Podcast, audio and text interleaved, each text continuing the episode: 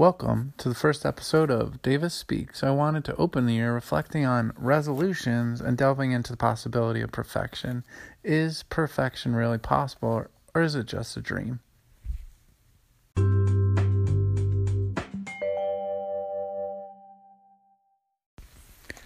Just talking about perfection makes me feel like a luxury car commercial, the relentless pursuit of perfection. Perfection in the individual feels like arrogance, but it is part of society. We have slogans about excellence, achievement, being the best, but we don't always think of ourselves that way. Should we change that?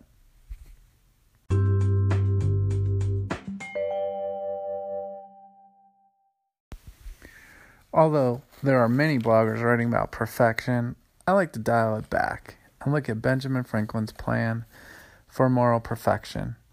I think the reason logic and honesty makes perfecting ourselves within reach without twisting ourselves into arrogance. One of the first points Franklin makes is improving yourself can't just be a wish. You can't simply hope to be better. There has to be a systematic plan in place to progress towards perfection. Franklin's process was to first define the areas of his character in need of development. Although it is not easy, it is necessary to take stock of where you're at in order to grow. It was wise of him not only to isolate specific areas with his, within his 13 virtues, but logically examine each one. Instead of taking the whole at once, he focused on one virtue at a time to achieve mastery. It was also wise of him to embrace daily reflection on his development to assure constant attention on his progress.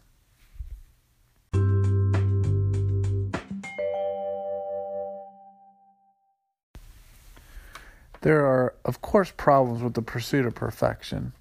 Simply put, improving your character is not for wimps. It really is hard work. Franklin used the metaphor of a speckled axe. To polish away all the rough edges of our character is a consuming task.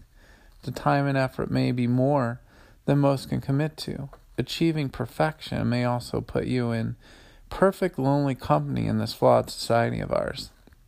Like many of us, Franklin settles for the speckled axe, choosing growth over absolute perfection.